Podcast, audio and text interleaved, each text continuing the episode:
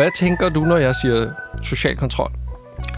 Uh, så tænker jeg, det første jeg tænker på, det er sådan noget hele indvandrerdebatten, med, hvor de styrer deres kvinder med hård hånd og bestemmer, hvad, hvor, hvem de må omgås, hvad for noget tøj de skal have på, hvor meget de skal være tildækket og den slags. Men der er meget andet. Der er meget andet, fordi jeg tror, det der er jo også sådan en, en, en snæver synsvinkel på det. Der findes jo social kontrol alle steder. Det gør der. Altså, og det var også bare fordi, at jeg synes, at det er vigtigt, at vi, tager, at vi starter der, fordi vi, vi er vant til Det er at pege rigtigt. den sociale kontrol derhen og sige, Ja. ja. det er dem, og de er helt forfærdelige, og der er meget vejen. Men vi er jo lige så gode selv, kan man roligt sige. Men det, det er en meget lang historie, som vi ikke skal Ja. ind på. Men øh, det er rigtig sjove ved det her, det er, at øh, hele P1 Morgensflade i dag har været fyldt med social kontrol, om øh, det, man kalder coronapolitiet, alle de der MC-nidkæger og folk, som render rundt og siger, du har ikke taget mundbind på, og sådan noget. Og så får alle allergikerne og dem, som faktisk ikke kan tåle at gå med mundbind, de får et problem. Så der er social kontrol alle steder. Det er det. Det er meget menneskeligt med social kontrol. Så lad os undersøge det lidt nærmere. Velkommen til mig og min moster, hvor vi er to generationer, som en gang om ugen taler om tidens kriser og hvad de gør ved os. Hej moster. Hej Markus. Og nu er du jo 31 år yngre end mig. Det og er jeg du stadig. Ikke, du er ikke fyldt 30 år endnu. Nej. Øh, så du kan sig. jo bedre huske, hvordan det er at gå i skole og i gymnasiet og den slags ting. Øh, og det er jo her, den sociale kontrol, sådan, det er jo her, man møder den første gang i livet. Ja, den er ikke lige så udtalt i børnehaven. Nej, så jeg Tænker vi. foreslår, at vi lægger ud med skoletiden og teenagernes haven. Ja. Og så øh, lad os fortsætte med, hvorfor vi er så optaget af at være en del af flokken og undgå udstødelse. Det er et godt point, en god pointe.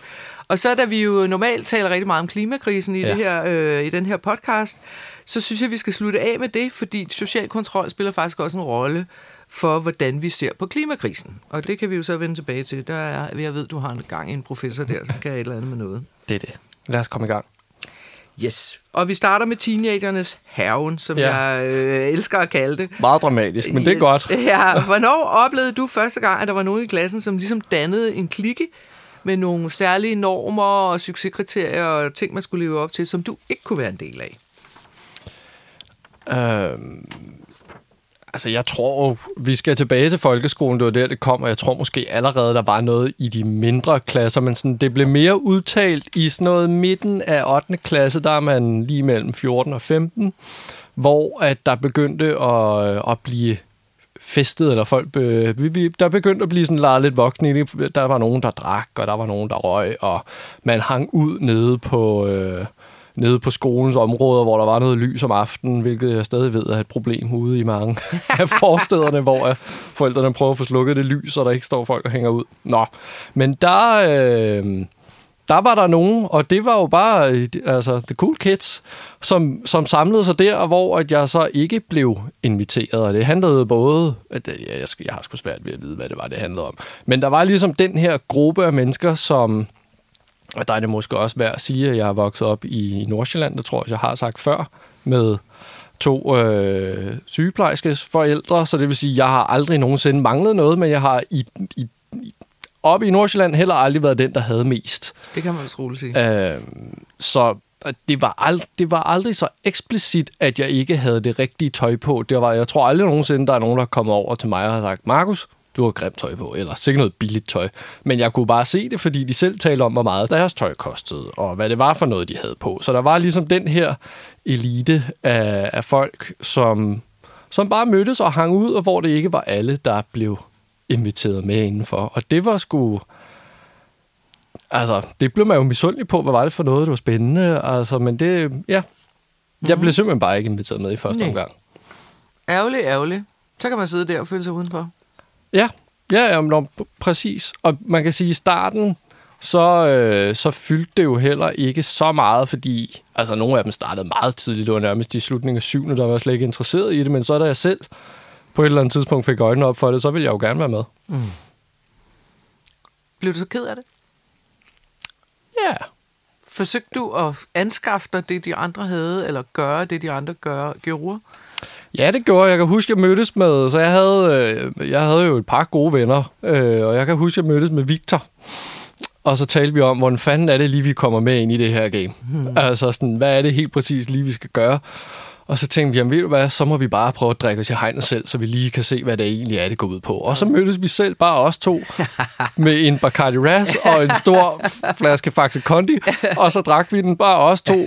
Og så øh, var vi fulde, og så klokken 12, så tænkte vi, hold kæft, hvor vildt. Og så lagde vi os til at sove, og så tænkte vi os, okay, nu ved vi lidt mere, hvad det går ud på, så nu kan det være, at vi, vi måske også tør gøre flere øh, altså tør at nærme os det mere, fordi der var jo en del af, og det glemte jeg måske at sige først, det som den her gruppe af mennesker, det det i høj grad gik ud på, var ligesom at ture gå langt hele tiden. Mm. Altså sådan en blanding af det der med at ture gå langt, men også sådan at være lidt ligeglad med det hele ligeglad med, at man skulle op i skoledagen efter, eller Kom ligeglad... ned til skolebestyren og fik en skideball og sådan Ja, ja, eller lige med, ligeglad med, hvis det var weekenderne, at man havde drukket, og man skulle op og spille en kamp dagen efter, fordi der var mange, der dyrkede sport. Altså sådan, den der med at være ligeglad, og samtidig at sådan ture gå langt, gjorde også, at Victor og jeg, og andre, var sådan lidt, "Mm, er det overhovedet noget for os? Vi vil gerne være med, men vi er også lidt bange for at være med. Mm.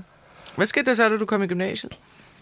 Øh, jamen, der skete noget faktisk allerede øh, i midten af 9. klasse, som gjorde, at jeg på en eller anden måde kom med på min egen måde. Og det, og det var, at jeg blev, øh, jeg blev afsindig god til fodbold. Det er mærkeligt, at det lige præcis kom på det der tidspunkt, men det gjorde det. Og det affødte helt vildt meget respekt. Og det øh, virker jo meget simpelt, men i, i hvert fald i vores folkeskole, der spillede man fodbold lige mere eller mindre alle store frikvarterer i meget, meget lang tid. Så det der med at være den absolut bedste på skolen til noget, det kunne noget. Mm. Og så kunne jeg godt få lov til at være mig selv i, hvad end, om det var, at jeg ikke turde gå lige så langt, eller jeg var lidt mere tilbageholdt. Det kunne jeg godt få lov til at være, fordi jeg var pissegod til fodbold. Mm. Altså sådan, så jeg gik ud og tædede dem hver gang der, eller hvis vi spillede mod hinanden i weekenderne på vores fodboldhold, så så de det også der, og det blev min vej hvad kan man sige, det blev min vej ind i gruppen. Ja, fordi i, så længe man ikke går i gymnasiet, så er det der med at få gode karakterer, det er ligesom ikke det, der er street cred i, vel? Nej, nej, jeg, jo, jeg fik også gode karakterer, men det... Men det var ikke det, der gjorde, at du blev Nej. the cool kid, vel? Nej, fordi det handlede lidt mere om, sådan, du ved, at være lidt ligeglad med skolen, og ja, hey, hvad så? Altså sådan... Man kan se, jeg kan ikke engang sælge den nu, vel? altså, sådan, det, Men så kom det du i gymnasiet, og så skete der noget andet, eller hvad? Altså, der var to grupper på gymnasiet. Der var den ene gruppe, hvor at jeg fra start af havde set, okay, det der, det, det er så langt for mig. Det er dem, hvor hvis jeg gik på Øregård, og det er, hvis man tænker, hvad man ellers kan øh, fremtvinge af fordomme om, Øre, fordomme om Øregård, så, øh, så, så var det alt det gode her. Der har blandt andet været historier om, at Øregård har, Øregård folk har kørt forbi Averhøj og kastet, kastet mønter ind til dem, fordi at de var i gåsøjne fattige. Altså sådan alle de der... Så det er de virkelig, virkelig rige... Øh, De er virkelig, virkelig de rige. rige folks dumme børn, ikke? Ja. som ikke kan finde ud af Og der var ikke særlig mange af dem, skal jeg huske at sige. Men der var en lille kerne, som bare var, altså, seje. Mm. Det var dem, som når der blev... Når der var øh, fester, så var det dem, der stod op på scenen, eller til show, så var det dem, der stod og bragede igennem. Altså sådan, det var dem, der blev talt om, og det var dem, der blev nævnt i, men det var, at vi havde øh, Øregårdbladet. bladet. Altså sådan, så det, så, og der kan man sige, det i modsætning til folkeskolen, så var jeg meget afklaret omkring det der, det, det skal jeg ikke være en del af. Og så havde vi vores egen, så havde vi vores egen lille kerne i, i klassen, som vi ligesom lukkede os om. Og der tror jeg måske selv, der var jeg bare en del af klikken fra start af, på en eller anden måde. Ja. Øh, så der, der så, Så der, det der var så jeg det mere, ikke på der, samme der var måde. forskellige klikker, hvor man meldte sig, eller kunne Ja. blive del af noget, man kunne se sig selv i. Ja, og vi havde, og det, der var min klasse, og så var der øh, Y-klassen, som virkelig holdt sammen, og det har også endt ud i, at nu er der to af dem, en øh, dreng og en pige på tværs af de to klasser, der er blevet gift, og flere kærester, og, mm. altså sådan, og vi er stort set alle sammen stadig venner. Så det var, øh, det, altså, vi fandt os selv der, og så lukkede vi os faktisk meget om os selv i forhold til resten af skolen. Ja. Så I er ikke hak bedre end alle de andre. Og det var det, jeg vil sige. Grunden til, vi, at jeg ikke lagde lige så meget mærke til det med klikkerne, det var, fordi jeg simpelthen bare var inde i varmen. Ja. Nå, men jeg, jeg kan selv på trods af min høje alder, så kan jeg faktisk godt, godt huske lidt om, hvordan det var at gå i skole. Altså særligt i, i, øh, i nu gik jeg på en privatskole, en meget lille privatskole, hvor der ikke var ret mange, øh, man kunne blande sig med. Der var kun én klasse per årgang, så det var sådan en meget, meget lille skole Mm. nede i Nakskov. Øh, og der var der bare en af pigerne, og det er rigtig sjovt det her, for der var en af pigerne, som øh, havde no, øh, nogle forældre, som var meget, meget mere velhavende end nogen andre i hele Nakskov. Han var skibsredder og hun var øh, sjovt nok så også den smarteste pige i klassen, og havde det nyeste tøj, og, og alt muligt. Og hun kunne altså på ret hård vis styre os andre, fordi vi var bare så pismisundelige på hende hele tiden. Og der, der var vi så nogle piger, som var ude og inde af klikker, og så var vi udenfor, og så var vi indenfor, og Jamen, det var helt skrækkeligt. Altså, øh, det, og det var jo sådan noget, og det handlede om alting. Det var, altså, hvad man havde på. Det handlede om, altså, hvad for nogle fester og fødselsdage, man blev inviteret til. Det handlede om, hvem der først fik en kæreste, hvem der først kyssede nogen, hvem der først havde sex, øh, og hvem der turde alt muligt. Ryge og drikke og alt sådan noget, som du også snakker Det er det, det handler om. Og øh, øh, sjovt nok, så var jeg rigtig god til det hele. Øh, så, så jeg var på mange måder en del af inderkredsen øh, i lang tid, øh, og jeg tror også, jeg har været et forfærdeligt menneske på mange måder. Men på et tidspunkt, så kunne jeg simpelthen ikke holde det ud længere, og det kom sådan i 8. klasse. Øh, og så jeg begyndte ikke at spille fodbold, men så gik jeg simpelthen over til drengene. Altså, ja, det startede okay. med, at jeg fik en kæreste fra, en, øh, fra klassen over os, og så lærte jeg noget om, hvordan drengen ligesom fungerede, og fra dag af, så hang jeg altid ud med drengene. Og af en eller anden underlig grund, så accepterede de mig. Så det var meget sjovt. Men, men det er interessant det der med, at der er... Man, ja, man får et helt særligt forhold til de mennesker, som man går op og ned af hver dag. Og ja. det er jo så i folkeskolen. Jeg har også stadig en, som jeg gik i folkeskolen med, hvor jeg tror, selvom vi mødte hinanden den dag i dag, og jeg der er virkelig ikke talt med ham i lang tid, hvis han sagde, kom nu Markus, så tror jeg stadigvæk, det er alligevel ryst i bukserne på mig, og så tror jeg, jeg vil gøre det. Altså, sådan, altså der, gøre noget, som du faktisk ikke havde Ja, som jeg tænkte, det har jeg ikke lyst til, men sådan, der er sådan helt det, det er så indlejret i mig fra ja. alle de der ni år, hvor han bare var ja. altså manden.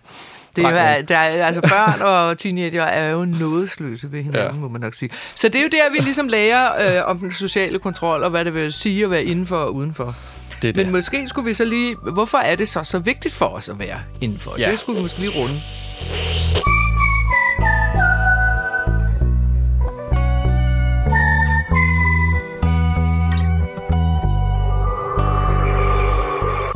Og det er jo bare en af de dybeste drifter i os, at vi vil, vi vil gerne være en del af flokken, fordi at være en del af flokken var på, hvis vi skal helt tilbage til urmennesket på savannen, jamen så var det lige med overlevelse. Hvis du blev udstødt fra flokken, så var du alene, og så så det skulle skidt ud. Mm-hmm. Øh, og det sidder bare stadigvæk i os, øh, selvom det i dag måske ikke lige så bogstaveligt er lige med død eller overlevelse.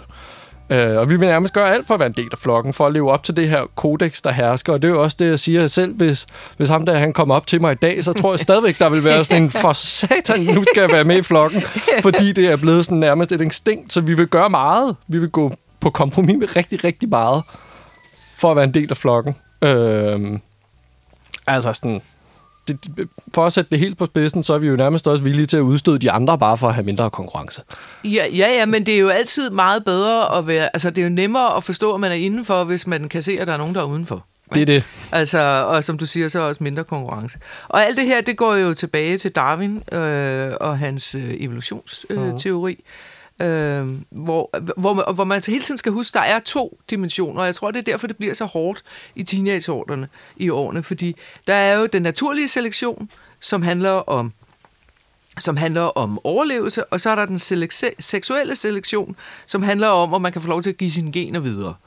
Og den naturlige selektion, det, det handler jo om, at det bedst tilpassede individ overlever. Det behøver ja. ikke at være den stærkeste. Hvis nu temperaturen skifter, hvad den jo gør i de her år, så vil det være dem, som hvis nu temperaturen bliver varmere og det bliver tørrere, så vil det være de planter, de dyr, som har altså, som, som bedst kan, bedst klare kan sig tåle, i det. Øh, ja. det klima, som har en eller anden måske genetisk mutation, som gør, at de kan begynde at spise noget andet, fordi nu er der nogle andre planter, eller nogle andre insekter, eller noget mm. andet, man spiser, og så kan man lige pludselig begynde at leve af det. Så det er den naturlige selektion. Og det har ikke så meget med det her at gøre. Det, har, det, har, øh, altså, det er ikke så meget med flokmentaliteten at gøre, fordi Nej. dem, det vil jo hele tiden være sådan, at det svageste dyr i flokken bliver et af den løve, der kommer forbi. Ikke? For nu mm. taler vi bare i tegneseriesprog. Ikke? Men, men jeg tror, at den seksuelle selektion, som er det mest attraktive individ, som får lov til at parre sig med flest. Ikke? Det er jo så typisk hannerne, og de skal så i øvrigt så som regel også slås med de andre, og du knalde gevierne mod hinanden, som man kan se ude i, øh, hvad hedder det, dyrehaven, eller hvad de nu foretager sig, for øh, at komme til at fremstå som det stærkeste øh, og mest attraktive individ. Fordi det, det er så dem, som hunderne vælger, fordi de vil gerne... Det, et godt udseende øh, og en stor styrke plejer at være lige med gode gener, ikke? Og, øh, for, og det er nu 20 år siden, der kom jo den der berømte bog fra, hvad hedder det, Thor Nørretrander, som hed Det generøse menneske, hvor han øh, gennemgår al den videnskabelige litteratur på det her område, og kommer frem til, at når påfuglen har de der kæmpe store, flotte halefjer, påfuglehanden, som jo i virkeligheden er en kæmpe ulempe hvis man nu skulle stikke af, øh, fordi der kom en eller anden, der ville Det er tung en, ikke? bagage. Det er tung bagage. Og så har man øh, filosoferet sig frem til, at lige præcis den flotte fjerdragt, det viser, at hvis han kan gå rundt med så mange fjer og være så handicappet af de fjer, mm. så, har han, så er han så stærk, at når han er, trods alt alligevel har overlevet det, så er han så stærk, at han må være et meget, meget attraktivt genetisk individ, og derfor får han flere hunder. Og derfor bliver fjerdragten, at har den udviklet sig over tid til at blive større og mere flot, fordi den, den, med den flot, flotteste fjerdragt får de fleste hunder. Øh, og, og, det, og, og det synes jeg, det, det, er, det kan vi jo tage direkte over i øh, hvad, hele den der teenage ikke? Fordi at øh, hvis vi oversætter det til, hvad der sker derude i dag, ikke? så er der selvfølgelig også noget med udseende. Altså, jo, jo. den smukkeste pige er den mest attraktive. Men der er også rigtig meget andet, og det handler om forbrugssamfundet, som vi jo i den her podcast er voldsomt efter. Fordi det er jo, hvad er det for nogle ting, man har på, og du, som du selv lagde ud med, hvad, har man det rigtige tøj? Er det det dyreste tøj? Du, Ja. lut. Øh, og øh, har man den nyeste iPhone? Øh, altså, Det er alle ens påfuglefjer. At det er nemlig det, ikke? Det, dem kan man købe sig til nede i en butik i dag. Og det er jo så et udtryk for, at, øh, at, at, øh, at det, er jo, det er jo en anden, et andet udtryk for formåen. Altså, ja. altså hvor påfuglen er, har formåen ved at kunne bære rundt på de store fjer, så kan du se, at dem, der har mange ting, dyre ting, de smarteste, de nyeste ting, de har mange penge. Og det er også et udtryk for formåen. Og så, kunne man, så må vi jo på en eller anden måde op i vores hoveder have fået oversat det til, at øh, det er lige med stærke gener. Og det, altså, og det er det jo ikke. Fordi penge kan man få på mange måder. Man kan for eksempel snyde sig til dem i skat, eller være kriminel, eller, eller man kan bare have været heldig, altså have vundet i lotto, eller, eller, eller man kan have arvet pengene. Øh, altså penge kan komme mange steder fra. Så det er en underlig, det er en underlig måde, vi har oversat det der, hvad skal man sige, stærke gener til øh, mange penge. Altså, Ja. fordi det er jo det, der foregår. Øhm, Det er det, der foregår. Det er, det er blevet det vigtigste symbol på attraktivitet, sammen med det gode udseende og i øjeblikket den slanke og veltrænede krop. De, øh, Ja. de, ligger deroppe. Og, og, men det, det der med den slanke og veltrænede krop, det giver faktisk mere mening end det med pengene. Fordi den slanke og veltrænede, hvis du er i stand til at være veltrænet, så det betyder, at du kan behovsudsætte. Det vil sige, i stedet for at sætte dig ned og drikke en liter cola og spise en pizza, så går du ned i centret eller ude på sportspladsen og dyrker din sport og træner din krop. Det er behovsudsættelse. Jeg venter mm. med, og jeg kan disciplinere mig selv til at lade være med at falde i gryden med øh, slik og slik og snacks og sukker og fedt og alt det der, så jeg bliver tyk og kvapset af. Og det ved man jo, at dem, der er gode til at behovsudsætte som børn, er typisk, typisk dem, som får de lang- længerevarende uddannelser. Nå, okay. Øh, der er lavet de vildeste forsøg med... med Er det det der med, om man skal vælge, øh, de får sat nogle ting foran sig i et rum, og så er der nogen, er der, små- der spiser kagen, og dem, der ikke spiser ja, kagen? bitte små børn bliver sat i et rum helt alene med et stykke vingummi foran sig, og så får de at vide, at hvis de kan lade være med at spise det vingummi i fem minutter, indtil de voksne kommer tilbage, så får de to. Øh, og, det er, og det bliver så filmet. Og så har man så gjort sig den ulejlighed at følge de børn helt op til de blev 30 år, for at se, hvad de blev til.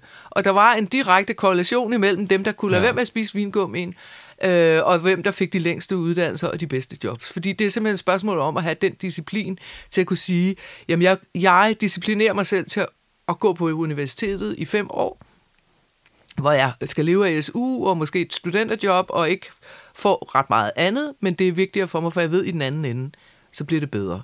End dem, der går ud og får et job med det samme, og som måske kører rundt i en bil, eller en fed cykel, eller et eller andet, men de får aldrig mere end det, om jeg så må sige. Så det der med kroppen, det giver faktisk mere øh, sådan evolutionspsykologisk mm. mening, at man kan se, gud, ham der, han har øh, evnen til at disciplinere sig selv og behovsudsætte, så han skal nok blive til noget. Men det der med pengene, det giver jo, altså, det, det er for hurtigt en oversættelse, kan man sige, ikke? Det er for hurtigt en oversættelse, og begge to er jo også forsimplet. Der er også Ja, nogen, der bare har store knogler. Altså. Men ja, det er rigtigt. Hvis vi endelig skal tale om påfuglens fjer, så er den veltrænede krop tættere på. Det er det. Men, men, om, om man skulle tro, at det var, det, det var de elever, elever i skolen, eller, altså sådan, som var dygtige, som var de mest attraktive. Men det er jo bare ikke altid tilfældet. Ja, Ofte, det er nærmest aldrig tilfældet.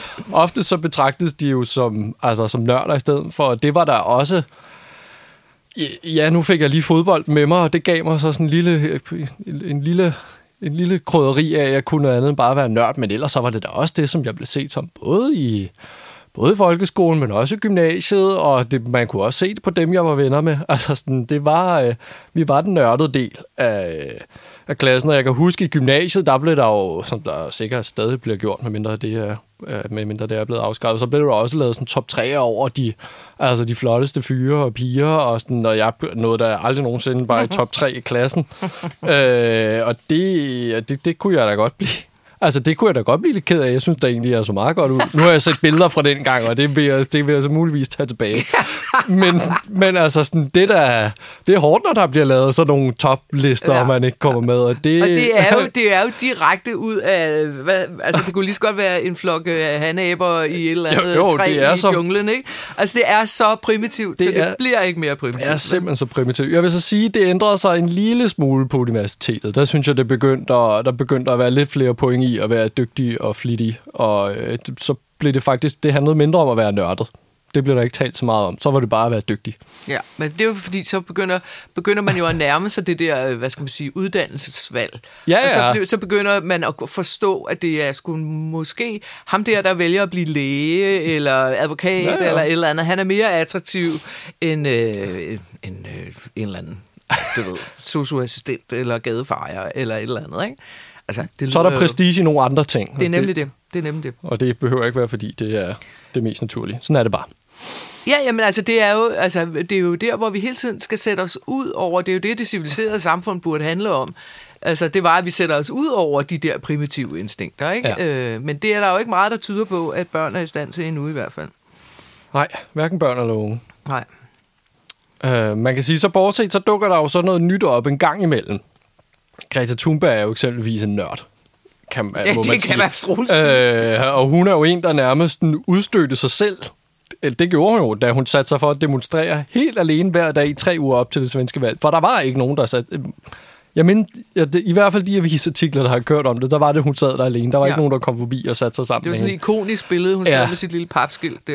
Øhm, og det er jo så blevet til Fridays for Futures, hvor øh, hun sad der jo så i hver dag, men efterfølgende så blev det så til hver, hver fredag, så satte hun sig ned, og nu er det jo en global bevægelse, hvor der er 13 millioner, der har været ude og demonstrere for Fridays for Futures. Øh, og hun, så, så hun, hun har overhovedet ikke været styret af ydre symboler, hun er derimod blevet sit eget symbol. Ja. Hun blev sit eget symbol på verdens uretfærdighed, den, det her symbol på, at de voksne ikke har ret til at ødelægge hendes og andres unges fremtid. Og, og nu er hun jo så med til alle de store events, og alle vil have hende forbi, og hun, hun gik bare imod alt og alle dengang, og hun gik alene virkelig, virkelig længe. Men lige pludselig så begyndte folk at gå i hendes retning. Ja. Og det, der er jo altså sjovt, det er, og det er jo ekstremt opmuntrende, og det vidner jo om et, et enormt lederpotentiale, der er udviklet i en meget tidlig alder, kan man roligt sige, ikke? Ja. Fordi der er jo hele tiden, der er jo hele tiden en eller anden leder. Der er en, der sætter normerne i den gruppe, som der nu, øh, altså som man nu, øh, i det sted, man nu Ja. befinder sig, om det er skolen eller fodboldklubben, eller hvor det nu er, ikke? Og, og, og det, der er så interessant, det er, at ved siden af Greta Thunberg, og ved siden af de 13 millioner på verdensplan, som jo så, bortset fra det heller ikke er så mange, Nej, nej. men, men, men der er jo flere og flere børn og unge, som begynder at snakke om det her. Men ved siden af dem, så lever der jo så det, man kunne i sådan forsimplet form kalde Instagram-kulturen, ikke? Hvor, at, øh, hvor at såkaldte influencers altså dyrker det perfekte liv. Altså der har de sociale medier jo sat ekstrem turbo på den der, hvem er den smarteste pige i klassen, ikke? Fordi influencers er jo per definition den smarteste pige i klassen, øh, som, har, som så kan fremvise de fedeste ting, og de nyeste ting, og de alt muligt. Og det sjove ved det hele, det er, så har, altså kapitalismen kan jo altid finde vej. Så Okay. Kan, ja, jamen, øh, så kapitalismen fandt jo ud af, at oh, der var nogle piger der, der havde 10, 20, og jeg ved ikke hvad, 30.000 følgere. Dem kan vi da bruge til, så kan vi jo give dem de ting. Hvis de bruger vores ting, så vil alle deres følgere også have den ting. De skal så bare gå ud og købe det.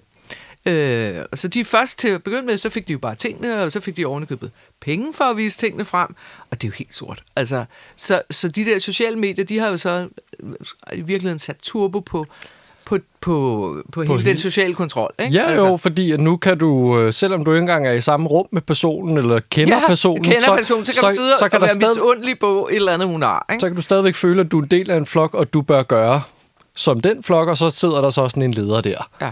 Altså, når jeg går rundt på gader og stræder i København og ser de der piger, som er ude to og to og fotograferer hinanden i, så, du ved, så ligger den ene nede på fortorvet og tager skud af, at den anden har fået et par nye støvler, eller de, du ved, de kravler op i lygtemester og alt Det er vi muligt blevet for andet. gamle til at forstå nu.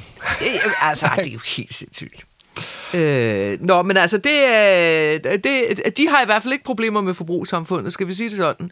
Men, øh, Det tror jeg men det har vi jo, det har vi andre jo. Jeg hørte noget virkelig interessant forleden dag i radioen, hvor, altså de, hvor de blev ved med at sige, de snakkede faktisk om sygdom, øh, altså om øh, de nye de pandemier og, Ja. og, og risikoen for, at vi bliver ved med at blive udsat for dem, og hvor, hvor, hvad det har at gøre med klimaforandringer og biodiversitet og alt muligt. Og de, altså, og de der forskere, de var bare sådan, jamen al- alt det snak i Danmark, det er jo Altså, det er jo helt håbløst, fordi de tør ikke sige, at vi skal gøre noget ved vores forbrug. Fordi det er faktisk vores forbrug, der gør, at vi bliver syge. Fordi det er det, og det, er det der gør, at vi ødelægger biodiversiteten og ødelægger skovene, og menneskerne kommer tættere på dyrene, og alt det der halløj. Og det er psykopatisk farligt. Altså, som i, at der står hundredvis af pandemier og venter på os, når den her er overstået. Ikke? Det er simpelthen så skræmmende. Så det øh, med den øh, sociale kontrol, det kan vi lige tage over i klimaproblemet, ja. som vi lovede til at starte med. Øh, fordi hvad er det? Hvordan skal vi se på det?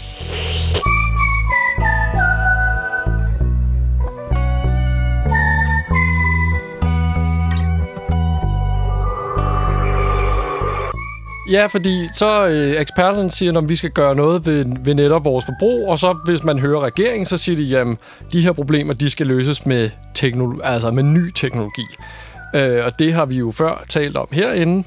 Øh, vi, altså sådan, og man kan bare tjekke Project Drawdown, som også har mappet det ud.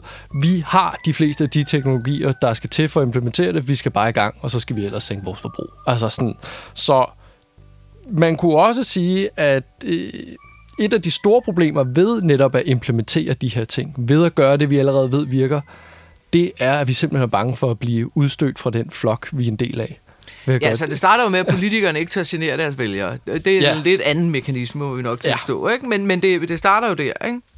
Det, jo, jo, det starter der, og, øh, og, og man kan sige, det lyder jo måske lidt fladpandet, fordi når man, selvfølgelig i gåsøjne vil du da ikke blive udstødt for at gøre noget godt for verden. Det er da ikke, fordi dine venner vil vende dig ryggen, eller din familie vil sige noget dårligt om dig, men realiteten er jo bare, at jo, det er en reel bekymring, som folk og virksomheder har, at de vil ja, føle sig en lille bit smule udsat, eller en lille bit smule isoleret eller alene. Fordi mange gange, det som det her det handler om, det er at give afkald på noget. Det er jo også det, som eksperterne siger, vi skal sænke vores forbrug. Det vil sige, at man skal give afkald på noget. Og det er noget, som den dominerende, altså den, den dominerende kultur her i Danmark ikke er glad for. Det er ikke noget, som flokken synes særlig godt om, at der skal komme nogen og sige, nu skal vi give afkald. Ja. Og, og det er jo, altså, jeg synes, det her det er rigtig, rigtig spændende, fordi øh, i min generation har vi jo haft mange samtaler om det her, som jeg tror, jeg ved ikke om de, jeg tror, de er lidt mere aggressive, end det, der foregår i din generation. Det tror fordi jeg også. der er rigtig mange, som simpelthen, de bliver nemlig aggressive. Du skal ikke fortælle mig, hvor tit jeg skal flyve, eller jeg vil fandme have lov til at køre i min bil, og øh, hvad det nu kan være, ikke? Altså, jeg gider kraftede mig ikke at bruge penge på at skifte min naturgasfyr ud til en varmepumpe, fordi jeg, det er fem år siden, jeg fik det installeret, og dengang var det den bedste teknologi, og så videre, og så videre. Og, og den aggressivitet, der ligger i det, gør jo, at man pakker sig ned. Jeg gider jo ikke sidde og skændes med mine venner om, hvor, hvorvidt det er en god idé. Nej, for tænk, skal hvis du blev ved med bare at sidde og skændes med dem. Jamen, så vil, Hvor- hvor- hvor vil det ende? Nå, men jeg vil jo, så vil jeg jo blive udstødt af den omgangskreds, ja. for der er jo ikke nogen, der gider invitere mig. Hvis jeg, hvis jeg er den, der hver gang sidder og siger, ah, er det nødvendigt at flyve til Dubai, eller er det, skal I for tredje gang til New York, eller, øh, altså, øh, nu er der jo ikke nogen, der skal nogen steder lige Nej, nej, nej. under coronakrisen, så den, øh, den diskussion er dejligt aflyst. Men det er jo sådan noget med, at det har jeg ret til, fordi det, ja. de penge har jeg selv tjent, og det har jeg ret til. Og i øvrigt har jeg også nogle bonuspoint hos SAS, ikke? Jo, jo. Øh, og sådan noget. Og i min generation, der er det mere sådan en med, ah, er, det ikke lidt, er det ikke lidt naivt at tænke, at, at Ja, du kan gøre en noget? forskel? Ja, ja, ja, det er den, og, øh, og så det der med, åh, men altså, den, ved du hvad, der er også den der nye carbon capture, den kan også noget, så jeg tror, det er vigtigt, at vi, øh, Altså sådan, at vi satser på teknologien, fordi, altså, hvad er alternativet? Det er meget, så det er lidt blødere i min generation. Det er, Ja. sådan, det, er sådan, det lyder. Ja. Men jeg derfor tænker også, stadig- at dem, jeg kender, de har sgu nok flere penge end dem, du kender, så derfor har de sikkert også rejst mere, og derfor er de mere rasende over at skulle opgive det på en Det- eller anden måde. Ikke? Det tror jeg også. Men. Ja. ikke desto mindre tror jeg stadigvæk, de synes, jeg er irriterende, hvis jeg bliver ved Ja, med, gør de og, altså, fordi det er irriterende. Og der er en klog mand ved navn Mark øh, Granovetter, en øh, amerikansk sociolog, som har forsket i social adfærd, og som har givet det her et, det her vi står og taler om, har, har givet det et navn, som han kalder øh, The Threshold Model, eller på dansk kunne man kalde den en tærskelmodel. Ja. Øhm, og han, det, det her er noget, han forskede i allerede i 70'erne. Og den gang, der fandt han ud af, at det, der havde størst indflydelse på, om folk deltog i noget, og det han forskede meget især i sådan demonstrationer eller i optøjer, han sagde, det, der havde før, størst indflydelse på, om folk gik med i det her, det var, hvor mange andre, der var med. altså sådan, så det var mere... sindssygt, det var altså. mere det, han gik ind med antagelsen om, det, om folk går med i det her, det handler enten om, de er enige i det, Det, det var et godt sted at starte. altså sådan enige i det, der bliver demonstreret eller gjort oprør imod. Og nummer to var, har de haft en baggrund, der gør, at de er, jeg tror, han kaldte det radikale, men har, har sådan anlæg til at, øh, at vil gøre oprør. Øh, og det, han fandt ud af, det er simpelthen ikke det, det handler om. Det handler om, hvor mange andre, der var med. Øh, og han siger så, at folk har forskellige tærskler. Og det er her, det bliver interessant. Øh, hvis du har en tærskelværdi på 0%, jamen, så er du typen, der er klar til at gå ud og gøre noget, også selvom der ikke er nogen andre. Og det er jo eksempelvis Greta Thunberg. Hun ja, har en tærskel... det må man sige. Hun, Den har en, nærmest negativ. hun har en tærskelværdi på 0%. Hun gik derud, og hun sad der i fucking tre uger, uden at der kom nogen andre. Øh, men så er der andre, som har en tærskelværdi på 50%. Det betyder, at 50% af den gruppe... De ligesom definerer sig indenfor, Ja, på en eller anden ja, måde, ser sig de- som en del af, Ja, eller... hvis 50 procent af den gruppe er med, jamen så går de også med. Og sådan går det ellers øh, op eller ned. Øh, og, og det er jo bare ret vildt. At det, fordi det giver os bare et helt andet blik på, netop når man sidder og diskuterer med nogen, jamen så får du, du har måske aldrig nogensinde, du kan aldrig nogensinde vinde det argument, for det handler ikke om, hvad du siger. Det handler om, at den person kan ikke se nok i sin omgangskreds, til at personen overhovedet vil gå med på det. Ja. Altså hvis vi skal tage et meget aktuelt eksempel, så må vi sige, at Sofie Linde har Ja. en tærskelværdi på 0, Yes. stiller sig op på Zulu Comedy Gala aften og fortæller om en sexisme-historie. Og så sker der faktisk ikke noget i et par uger, altså nogle dage i hvert fald. Jeg kan ikke huske, hvor lang tid der gik, men Der der, er gik nok- nogle der er dage, nok hvor der til, var der er stilhed. Ja, og hvor der sad alle mulige chefredaktører og sagde, ja, men det var dengang, og det var for 12 år siden og så. Og så skete der nemlig noget meget interessant, som passer fuldstændig på den her teori. Så var der lige pludselig 600 mænd, kvinder, som skrev under på et åbent brev om, at det havde de også le- oplevet. Og så var der 1600 kvinder i en anden branche, og så var der 300 kvinder, og så var der 700 kvinder. Og det er jo, det er jo simpelthen så interessant, for de har en anden tærskelværdi end Sofie Linde. Det er det. Altså, de skulle være mange, før de turde gøre det. Øh, hvor Sofie Linde turde gøre det af sig selv. Ikke? Og det er jo rigtig interessant i forhold til altså, alle de transformationer, vi skal igennem i verden nu. Vi skal af med sexisme, vi skal ind i det grønne, den, øh, en mere, hvis vi nu lader være med at kalde det grøn omstilling, men grøn livsstil. Altså, Ja. det ville jo være skønt, hvis man ligesom kunne sige, jamen en grøn livsstil er ikke en lorte livsstil, men det er en anden livsstil, som man kan finde andre glæder ved, og anden fornøjelse ved. Men det interessante er, at det behøver man ikke overbevise folk om. Der skal bare være nok, der gør det. det er jo helt sindssygt. Det er helt sindssygt. Så nogle gange, altså sådan, så selvom du tænker, hold kæft mand, nytter det noget?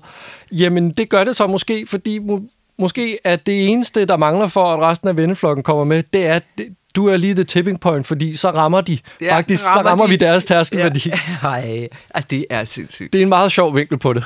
Ja. Og det- det... er, hans, øh, er han anerkendt, denne Granovetter? Han er meget, meget anerkendt. Han okay. har også lavet teorien om uh, the strength of weak ties. Der siger man, der er rigtig meget... Uh, man får meget af sin bekræftelse og sin anerkendelse fra, øh, fra sådan svage relationer, og det netværk er et meget, meget vigtigt et. Han Ja. er, vi kan godt linke til ham, han er, han er en af de store. Ja, men det er jo interessant, fordi man må også sige, et svagt link, det må jo også være en Facebook-connection, ikke? Så, Det er det. Øh, og så, og så, og, Og det sagde han længe før, der var ja. noget, der hed Facebook. Jeg synes, Ja. det er spændende. Nå, men nu har vi været rundt om alle mulige mærkelige øh, vinkler på øh, social kontrol, øh, ja. fra at vi plejer at tænke, det er noget, der foregår i indvandrerkredse, ja. til det begyndte at blive til noget med coronapoliti, til øh, hvordan det foregår blandt... Og øh, prøv at høre, tag jer af jeres teenager, for de er, så, de er sårbare, og de oplever sikkert meget mere gris og snavs hen i skolen, end I End man lige husker. forestiller jer. øh, tænk Ja. tilbage på jeres egen tid, og så tænk, at det sikkert øh, faktisk kun er blevet værre i dag.